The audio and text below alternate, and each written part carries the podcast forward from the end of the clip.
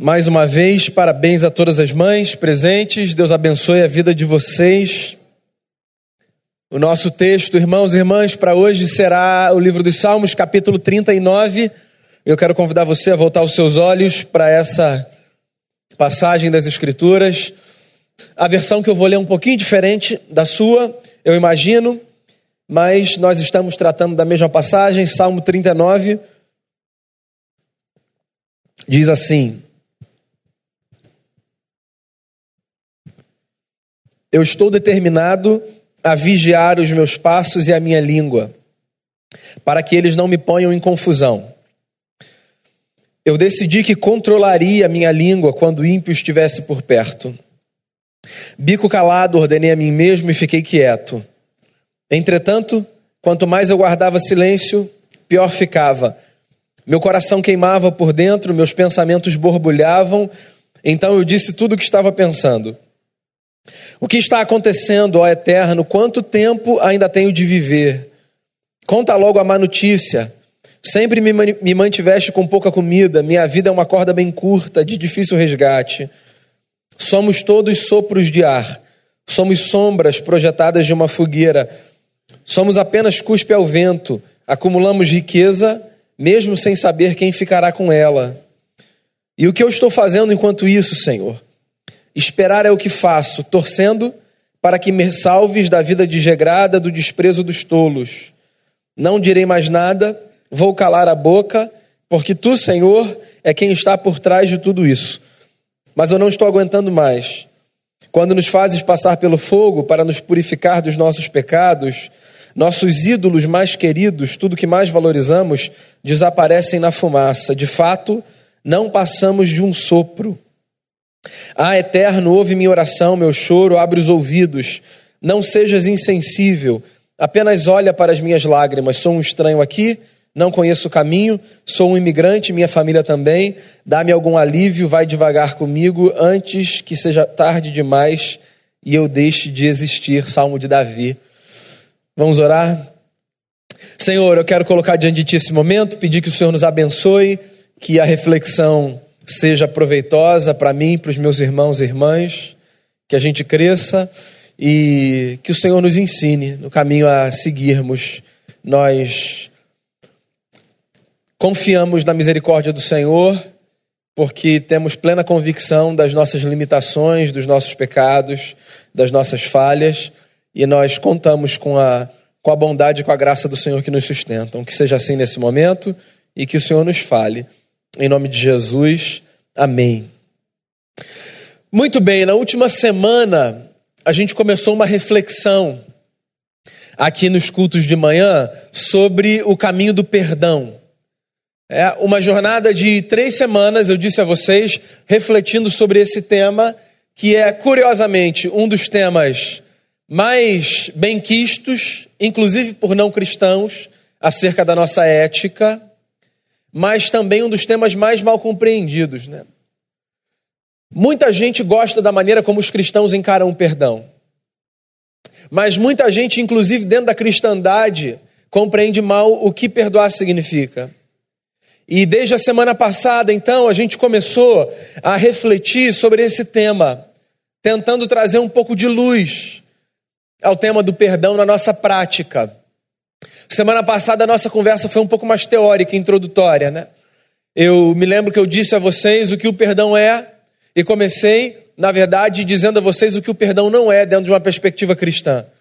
E disse a vocês, se não me falha a memória, que perdoar não é necessariamente esquecer, porque às vezes isso é uma impossibilidade, que perdoar nunca tem a ver com negligenciar, porque isso é um perigo, e que perdoar não tem a ver necessariamente com continuar, porque às vezes continuar é a pior escolha que a gente faz. Disse a vocês que o perdão tem a ver com uma bandeira que a gente levanta, que faz a gente interromper um ciclo de ódio que nos força a carregar na nossa jornada um peso que às vezes foi lançado sobre os nossos ombros por terceiros. Ninguém aqui precisa carregar peso, angústia, pelo que fez contra si ou pelo que foi feito contra si. Essa foi a conversa da semana passada. Hoje eu quero dar um segundo passo na nossa reflexão e eu quero conversar com você sobre a importância de perdoarmos e de nos protegermos. Eu acho que essa é mais uma dimensão do perdão que muitas vezes nós negligenciamos nas nossas leituras de fé. Nós achamos que perdoar significa se expor novamente a erros que provavelmente voltarão a ser cometidos em algumas circunstâncias. Eu queria que a gente pensasse um pouco nessa tarefa que às vezes é difícil, mas que é necessária na nossa jornada, que é a tarefa da proteção na experiência do perdão. Você sabe que o perdão é um tema interessante e ele é tão importante para a vida e ele é tão fascinante que quanto mais o tempo passa, menos esse tema fica restrito ao campo religioso. Assim, fundamentalmente, o tema do perdão é um tema que está circunscrito a duas ciências: a ciência da filosofia e a ciência da teologia. Então, o perdão sempre teve a ver com essas duas áreas, com esses dois saberes. O perdão sempre teve a ver com o saber religioso e o perdão sempre teve a ver com o saber filosófico. Essas duas ciências sempre foram, por excelência, as ciências que se debruçaram sobre o tema do perdão. Só que o tema é tão rico e tão fascinante que hoje o perdão deixou de ser um assunto de domínio dessas áreas. Sem exagero, hoje existem algumas centenas de pesquisas da psicologia, da medicina e da biologia que se debruçam sobre o tema do perdão. Inclusive na neurociência, existe um grupo que se dedica a estudar o que eles resolveram chamar de a ciência do perdão. Então você encontra, por exemplo, pesquisas em nada religiosas versando sobre o perdão e a qualidade de vida, o perdão e o nível de estresse, a genética do perdão, se há ou não há determinação genética que facilita ou que dificulta a experiência do perdão, o perdão e o desenvolvimento de transtornos de ordem psíquica, o perdão e a dificuldade de construção de laço social, e por aí vai. Tem duas falas que num livro que eu li foram falas que me impressionaram demais por serem falas exatamente de pessoas não religiosas, uma de um psicólogo, outra de uma médica da Universidade de Harvard, que eu acho muito interessante. Olha só que curioso. A primeira delas é de um psicólogo chamado Fred Luskin, e ele diz o seguinte: Em rigorosos estudos científicos, foi demonstrado que o treinamento do perdão reduz a depressão, aumenta a esperança, diminui a raiva, melhora a conexão espiritual e aumenta a autoconfiança emocional. Aí ele conclui dizendo assim: as pessoas com maior capacidade de perdoar experimentam menos problemas físicos e mentais e menos sintomas físicos de estresse. Agora, olha só o discurso de uma médica chamada Lisa Berkman, da Universidade de Harvard. Ela diz assim: um estudo com 7 mil homens e mulheres mostrou que pessoas socialmente isoladas, isso tem a ver muitas vezes, parêntese, com dificuldade de perdoar ou de se aproximar do outro. Pessoas socialmente isoladas tinham uma probabilidade três vezes maior de morrer prematuramente do que os que tinham um forte círculo social. E olha só o que para mim foi mais chocante na frase dela. E dentre os que tinham um forte círculo social e um estilo de vida não saudável, fumo, obesidade e sedentarismo, esses viviam mais tempo dos que os que tinham um círculo social fraco, mas um estilo de vida saudável. Ou seja, Cuidar da sua saúde é fundamental, mas não pense que você está cuidando de si apenas ao cuidar da sua saúde, alimentação, exercício físico, meditação. Se você se afasta de relações sociais que vão te preencher, que vão te ajudar a ter resiliência e te fazer crescer. É por isso que a gente precisa conversar sobre perdão. Porque olha só, deixa eu relembrar você do óbvio. O óbvio é o seguinte: na vida, perdoar é uma necessidade por dois fatores. Porque viver é necessariamente se expor e ferir, e leia-se ser ferido, é inevitável. Então, ou a gente fala sobre perdão e pratica perdão, ou a vida nos será um poço de angústia. Porque ao vivermos, nós necessariamente nos expomos. E ao nos expormos, nós inevitavelmente ferimos e somos feridos. Eu vou repetir um negócio que eu falei semana passada, só para reforçar, para que eu fique com a minha consciência tranquila. Quando eu digo que ferir e ser ferido é inevitável na vida, eu não estou dizendo a você que nós temos, eu e você, um aval para nos ferirmos e para ferirmos os outros deliberadamente, já que isso faz parte do jogo. O meu ponto não é esse. O meu ponto não é o de dizer a você, é, fere, porque olha só, todo mundo vai ferir e vai ser ferido. O meu ponto é fazer você perceber que tentar viver privando-se a si e a outros de feridas, como se você pudesse se blindar ou blindar a terceiros, é impossível, angustiante, sofrível. E essa tarefa nunca vai ser, e eu acho que a palavra nunca é uma palavra muito forte, mas eu tenho muita segurança para usar nesse contexto. Essa tarefa nunca vai ser bem sucedida. Porque você nunca vai conseguir proteger o seu coração das feridas, da vida, e nunca vai conseguir proteger absolutamente o coração dos outros das feridas que você é capaz de provocar. Tem um livro de C.S. Lewis que eu cito de vez em quando aqui, que é uma obra clássica da teologia e da filosofia, um livro chamado Os Quatro Amores. Tem uma frase desse livro, na verdade, um parágrafo desse livro, que é um dos meus parágrafos preferidos de toda a literatura que eu conheço. O C.S. Lewis diz o seguinte sobre a vulnerabilidade do amor: Amar é ser sempre vulnerável. Ame qualquer coisa e certamente o seu coração vai doer e talvez se partir. Se você quiser ter certeza de manter o seu coração intacto, você não deve entregar o seu coração a ninguém, nem mesmo a um animal.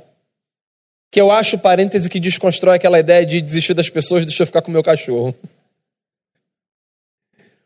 Envolva-o, diz o Lewis, cuidadosamente em seus hobbies e pequenos luxos, evite qualquer envolvimento e guarde-o na segurança do esquife do seu egoísmo. Mas saiba de uma coisa: nesse esquife seguro, sem movimento e sem ar, o seu coração vai mudar. Ele não vai se partir. Acontece que ele vai se tornar indestrutível, impenetrável e irredimível. A alternativa a uma tragédia, ou pelo menos ao risco de uma tragédia, é a condenação. E aí a frase que eu mais amo nesse discurso de C.S. Lewis, ele diz assim: O único lugar além do céu onde se pode estar perfeitamente a salvo de todos os riscos e de todas as perturbações do amor é o inferno. Não tem jeito. Essa experiência de amor sem dor ou ela é a experiência celeste que um dia nós teremos, ou ela é a experiência infernal, que na verdade é a inexistência do amor. Porque amar enquanto somos quem somos, do jeito que a gente é e com o que a gente consegue oferecer e receber, amar é necessariamente ser vulnerável. E essa lembrança é importante porque às vezes as experiências de amor na vida, elas são tão é, traumáticas que elas nos levam a escolhas que são um pouco racionais e lógicas e absolutamente emocionais. Então tem a pessoa que é mal correspondida no amor romântico e se frustra muito numa relação, e ela tem toda uma jornada pela frente, mas ela diz assim: ó, chega, eu não me abro para mais ninguém nessa vida, porque todas as pessoas são iguais. O que, que ela fez? Ela normatizou a experiência traumática dela. E ela acreditou, ou quer acreditar, que se proteger de qualquer outra relação significa manter o seu coração intacto. O que não é uma verdade. Ou a pessoa que é traída numa amizade e que diz assim: contei um negócio para o meu amigo, tinha certeza que ele não ia falar nada. E já tem gente me perguntando no Facebook o que aconteceu. Não conto mais nada para ninguém. O que, que é isso? É normatizar a experiência. Eu pegar uma experiência traumática e ruim e eu ler todas as outras experiências possíveis da vida a partir daquela. Então, olha só, saiba de uma coisa: viver é um risco. Existia um risco. E as feridas são inevitáveis. Mas eu gosto da lógica de Jesus de Nazaré, que diz assim: os escândalos são inevitáveis, mas ai daqueles através de quem os escândalos vêm. Ou seja, é como se Jesus estivesse dizendo assim: todos nós vamos falhar, mas viva como se não falhar fosse uma possibilidade para você. Não banalize o escândalo só porque ele virá. Esforce-se ao máximo para que as feridas não venham a partir de você. E esforce-se também ao máximo para que nas suas relações você fira o menos possível. Porque isso vai fazer bem para você e isso vai fazer bem para as pessoas que estão com você. Então eu queria retomar esse lugar que é um lugar meio óbvio e comum, de que nós falhamos e de que nós nos ferimos. Só que eu queria trazer uma leitura complementar a isso, que eu acho que é uma leitura que às vezes nós negligenciamos. Que é a leitura de que, por mais que o perdão seja necessário, a proteção muitas vezes é sensata. Então eu vou repetir, você me permita, dois exemplos que eu dei na semana passada. Você imagina uma criança que sofre um abuso de um pai, uma mãe, um tio, uma tia, um familiar próximo, como ocorre na maioria dos casos de abuso sexual com crianças. E o responsável que não foi o que abusou, é o responsável por aquela criança toma ciência do fato e mesmo assim mantém aquela criança naquele ambiente sem que nada seja feito. Em nome do perdão. Então, isso não é perdão, eu disse semana passada e repito. Isso é negligência. E você pode, inclusive, perdoar alguém que faz isso no sentido de fazer a escolha de não carregar o peso daquele ato como um peso que te consome, que te corrói, que te destrói.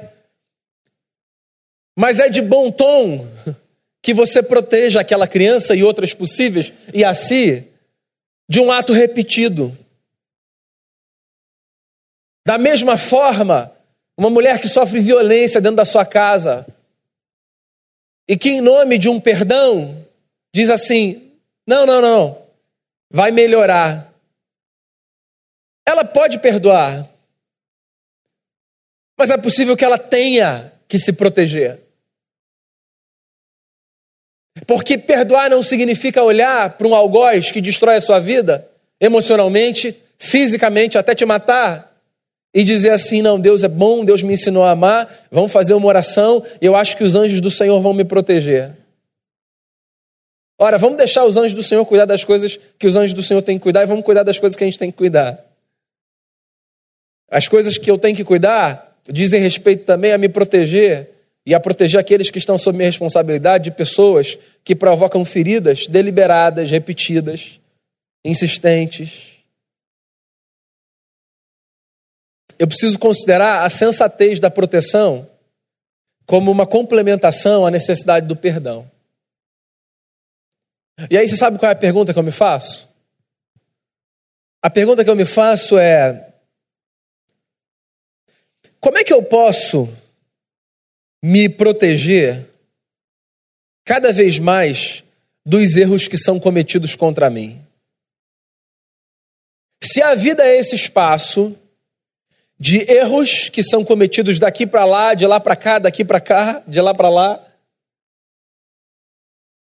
se errar é inevitável e perdoar é uma necessidade, como é que eu posso viver as minhas relações de tal forma que eu me proteja de erros que são cometidos? Deixa eu dar algumas sugestões aqui a você, sem querer normatizar sobre a sua experiência, sobre a sua caminhada, porque o que você vai fazer é um tema seu. Eu acho que às vezes a gente precisa se afastar de pessoas, de ambientes, de situações. Às vezes a gente precisa colocar pontos em relações. Tem uma frase do apóstolo Paulo que eu acho assim de uma sabedoria sutil, mas tão poderosa.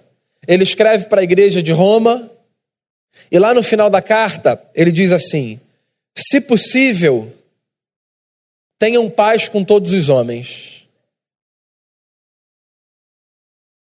Se possível, tenham paz com todos os homens. Eu acho essa frase uma frase assim de um poder e de uma sabedoria, simples que seja.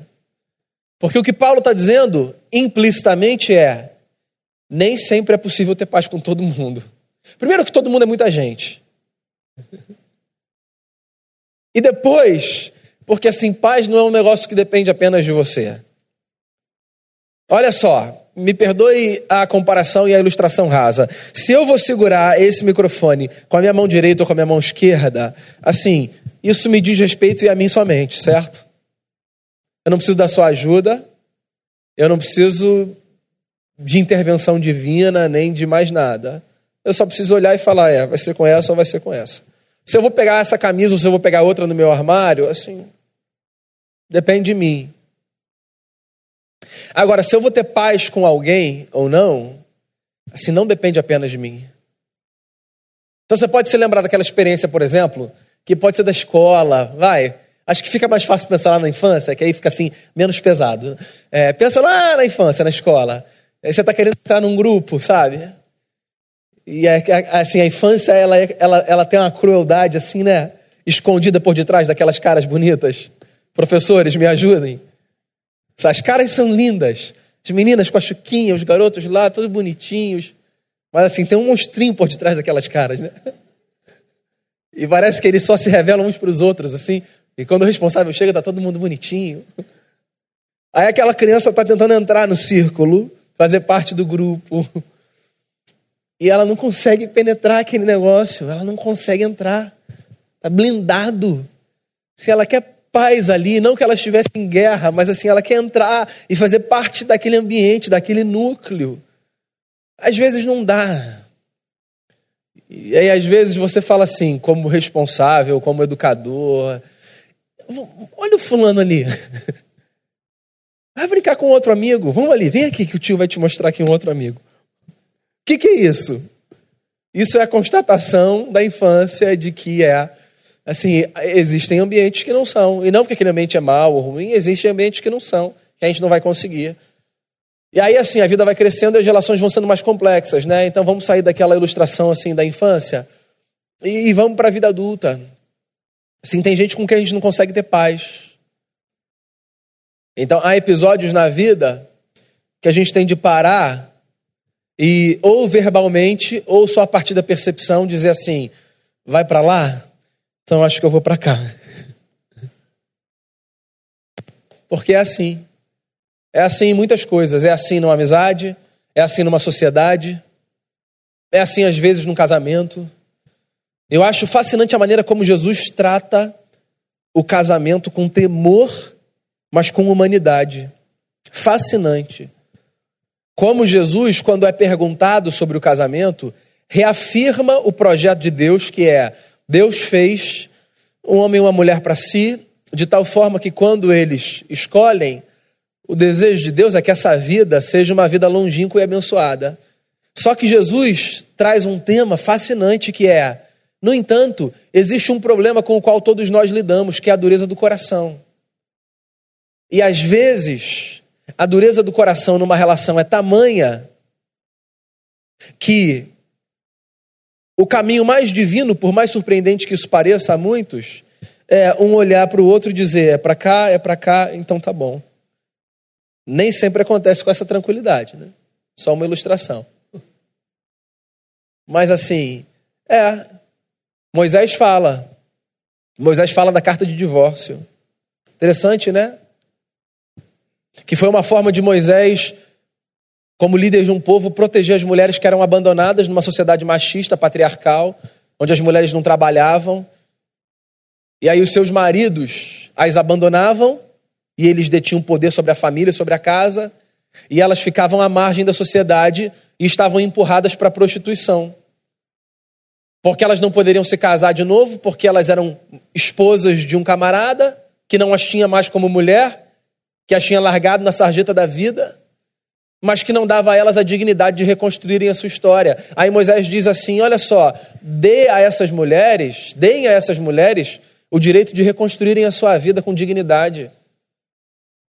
Porque elas são dignas como vocês. A carta de divórcio, dentro da literatura bíblica, ela surge como uma alternativa à dureza do coração humano em relações onde caminhar para um lado e para o outro é mais divino do que a permanência de uma relação infernal. Às vezes a gente precisa se proteger, se afastando. Às vezes a gente precisa se proteger reconfigurando os limites da relação. Ou seja, eu permaneço numa relação, mas é como se eu fizesse um outro contrato. E aí talvez aqui caiba menos o exemplo da conjugalidade e talvez caiba mais o exemplo de uma sociedade ou de uma fraternidade. Vou pegar o exemplo também lá de trás que fica mais suave para a gente. Então, você é amigo de uma pessoa, criança, adolescente. Aí você conta um segredo. Você conta que você gosta de uma menina. Aí no outro dia todo mundo sabe que você gosta daquela menina. Todo mundo. Se numa época que nem tinha rede social ainda. Aí o que, que você faz? Você fala assim, ó. Ah, fulano é meu amigo, mas eu não conto mais segredo nenhum para ele. Ou seja, a relação permanece, você só reconfigurou os limites dela. Então, às vezes, a gente se protege sem precisar afastar o outro, romper, botar um ponto final. Às vezes, a gente se protege reconfigurando a maneira como as nossas relações são feitas. A gente vai aprendendo, né? A não lançar, usando aqui a expressão de Jesus, pérolas aos porcos. A gente vai sabendo quais são os ambientes onde a gente fala, quais são os ambientes onde a gente não fala, com quem a gente fala, com quem a gente não fala. A quem a gente expõe determinadas áreas da nossa vida, a quem a gente não expõe. Uma outra pergunta que eu acho que a gente precisa se fazer, além de de que maneira eu posso me proteger dos erros que são cometidos contra, contra mim, é: será que eu posso aprender a antever uma ferida antes que ela aconteça? Eu não sei você, mas eu, às vezes eu tenho a sensação de que alguma coisa vai acontecer, e não por intuição. Eu acho que a maturidade traz isso, não. A maturidade traz para a gente essa capacidade de assim antever algumas coisas. Então, quando você consegue perceber que algo vai dar num outro algo que você não deseja, porque aquilo fere, porque aquilo é ruim, porque você chama aquilo de errado, então você consegue se proteger. A vida não precisa ser essa aventura é, tão assim tão ingênua. Quando Jesus chama a gente para ser como criança, Jesus não está chamando a gente para ser ingênuo. Inclusive, a ingenuidade na vida adulta é um perigo. A ingenuidade só é bonita na infância. Que você olha para uma criança que acorda de manhã e fala: Meu Deus, o Papai Noel passou. E você fala: É, filho, passou. Não é gostoso? É horrível quando seu filho fala assim: Ó, eu sei que foi você. Tive uma crise. Queria que demorasse um pouquinho mais. Eu falei pro Lucas: não fala pro seu irmão, senão você vai apanhar. O garoto só tem quatro. Deixa ele achar ainda que é o Papai Noel, é bonitinho. Só que é muito estranho se um adulto acordar de manhã e falar: Papai Noel chegou. A menos que seja num tom de brincadeira. Né? Porque assim, cabe para a infância. Mas para a vida adulta, a vida adulta pede da gente maturidade. E maturidade significa, dentre outras coisas, saber olhar para as circunstâncias e falar assim: acho que não. Acho que não, porque se eu der esse passo e permitir que um outro passo, então, em reação seja dado, eu acho que isso vai gerar aquilo que não vai ser muito bacana nem para ele, nem para mim. Vou me proteger. Então você pode se proteger. Na verdade, você deve se proteger. Com a lembrança, é óbvio, de, de, que você não consegue se proteger de tudo nem antever tudo. Não seja um sujeito, assim, obsessivo por leituras de passos. Que esse camarada também não vive, né? Fala, não, não, não, já sei o que vai acontecer, já estou vendo lá na frente. Calma, também não é assim. Desce desse posto divino, que consegue ver a história toda, reconhece o lugar das falhas e dos erros. Agora, se você puder medir para minimizar os erros e as falhas, o que possivelmente vai minimizar também as feridas, bacana, é bom. Por que, que eu escolhi esse salmo? Porque esse salmo é um salmo muito bacana nesse sentido, porque é um homem que está determinado a se proteger. Um homem que diz assim: Ó, eu estou determinado a vigiar os meus passos e a minha língua, para que eles não me ponham em confusão. O Salmo 39 é a oração de Davi, um homem que ali revela uma honestidade invejável e que diz assim: ou eu me protejo de mim, ou eu vou me lascar de novo. Porque tem um negócio, né? Talvez você esteja me ouvindo nesses 40 minutos pensando assim: já sei de quem eu preciso me proteger. Obrigado, Daniel. Vou sair daqui agora, não tem mais erro. Só que, guarda essa pessoa, ok? Espero que você consiga se proteger, mas nós também precisamos nos proteger de nós mesmos. O erro não vem sempre do lado de fora. E as feridas não são apenas das mãos que nós tocamos quando estendemos as nossas. As feridas também são provocadas pelas nossas próprias mãos, no outro e na gente. Os nossos erros têm efeitos sobre a nossa vida e sobre a vida de terceiros. De tal forma que quando nós falamos em proteção, nós estamos falando de nos protegermos dos outros e de nós. A narrativa da Bíblia é uma narrativa de proteção. E eu acho lindíssima. A Bíblia, se eu tiver que desenhar um arco, ela é assim, ó. Deus nos cria e Deus nos coloca num jardim. Esse jardim é um jardim de possibilidades. E de possibilidades que incluem, inclusive, possibilidades de erro.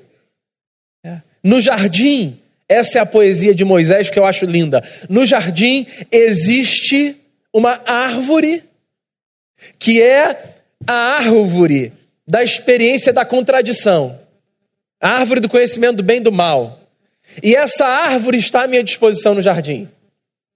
E o que acontece é que, porque eu sou quem eu sou, e porque dizer para mim não faça, na verdade é um convite para eu fazer, eu vou e experimento a árvore da contradição.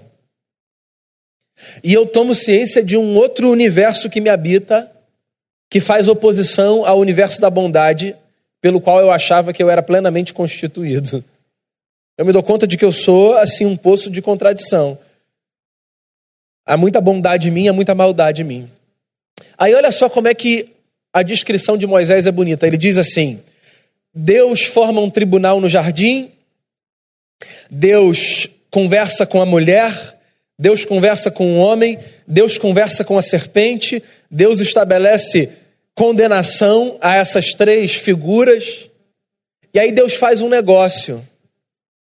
Deus expulsa o casal do jardim. Não sei se você já parou para pensar nesse ato de Deus expulsando o casal do jardim, no que ele representa. Ele é um gesto de proteção. Há duas árvores muito emblemáticas no jardim: a árvore do conhecimento do bem e do mal e a árvore da vida.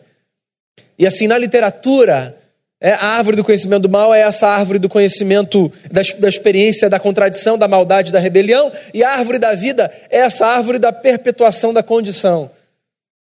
E aí, um homem que come da árvore do conhecimento do bem e do mal e que vira esse poço de contradição, se ele está exposto à árvore da vida, essa é a literatura, essa é a ideia da história.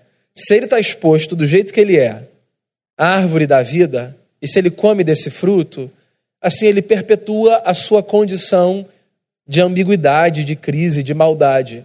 Aí o que, que Deus faz? Deus tira o homem do jardim, para o homem não comer dessa árvore que perpetua a sua condição.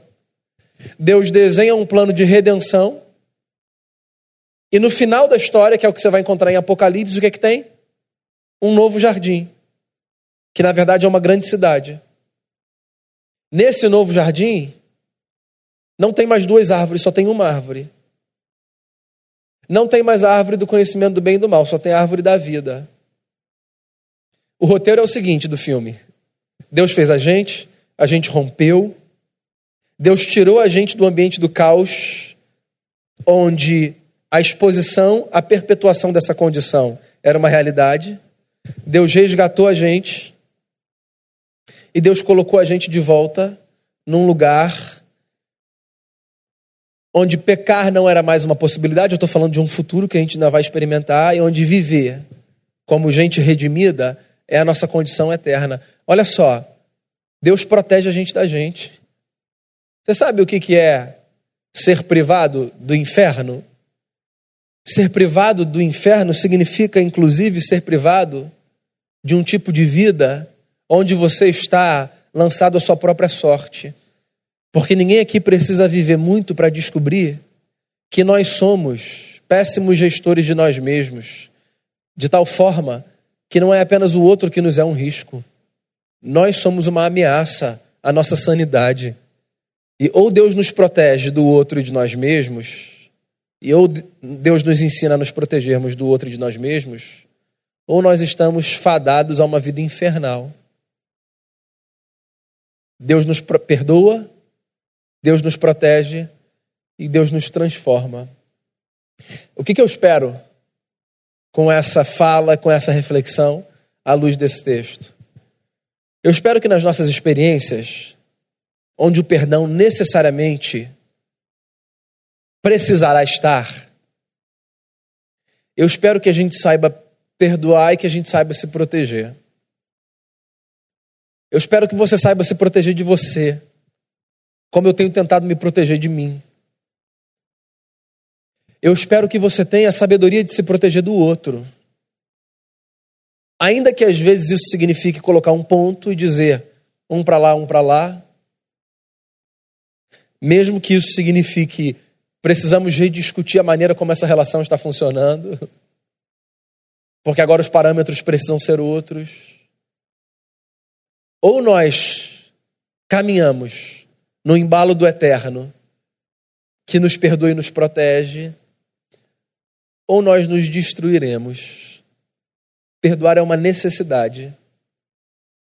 Nos protegermos é questão de sensatez que as nossas relações sejam pautadas por esse perdão, que é a bandeira do Evangelho, mas pelos muitos gestos de proteção, que são os nossos sinais de maturidade. Que seja assim para a nossa saúde, para a saúde dos outros e para a beleza da vida, para que Deus seja louvado. Vamos orar?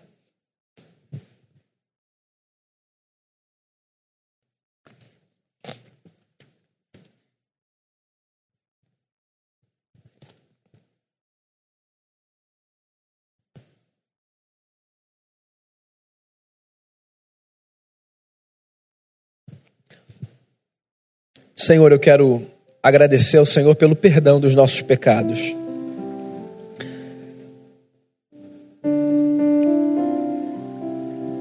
Pelo perdão que Cristo nos oferece. Quero agradecer ao Senhor porque o Senhor nos livrou de uma condição de vida entregue à nossa própria sorte. Me lembro do apóstolo dizendo que, como sinal da ira dos céus, o Senhor entregou homens às suas próprias paixões. E eu acho que não há nada mais angustiante e infernal do que nós estarmos entregues a nós mesmos. Obrigado porque o Senhor nos resgatou na cruz do Calvário. Obrigado por ser o nosso redentor. Redentor não apenas de um inferno vindouro, mas redentor de uma vida infernal. Obrigado, Jesus, porque com a experiência do perdão, o Senhor mudou a maneira da gente enxergar a história. Agora eu quero continuar na mesma oração que fizemos na última semana, pedindo que o Senhor nos ajude e nos ensine a vermos o perdão da maneira mais madura possível, de acordo com a tua palavra. Que a gente saiba se proteger nas nossas experiências múltiplas de perdão, para que para que a vida não nos destrua, mas que pelo contrário, que a gente saiba reconstruir a história e que a maturidade nos dê a graça de olharmos para as circunstâncias de tal maneira que a gente nunca perca o temor do Senhor no coração, mas que a gente nunca perca também o amor próprio e, e a consciência de que a nossa missão não é perpetuar o ciclo da maldade, mas é de fazer com que a bandeira do teu amor e da tua paz seja erguida nesse mundo de tanto ódio e de tanta crueldade. Abençoe a gente, abençoe cada relação aqui, cada, cada experiência que nos veio à mente enquanto a gente ouvia a palavra, que a nossa vida seja conduzida pelo Senhor. É, muito obrigado pela vida como um presente dos céus e pelo Senhor como Deus perdoador que nos protege de nós e de todos aqueles que contra nós se levantam. Em nome de Jesus o nosso Cristo é que nós oramos. Amém.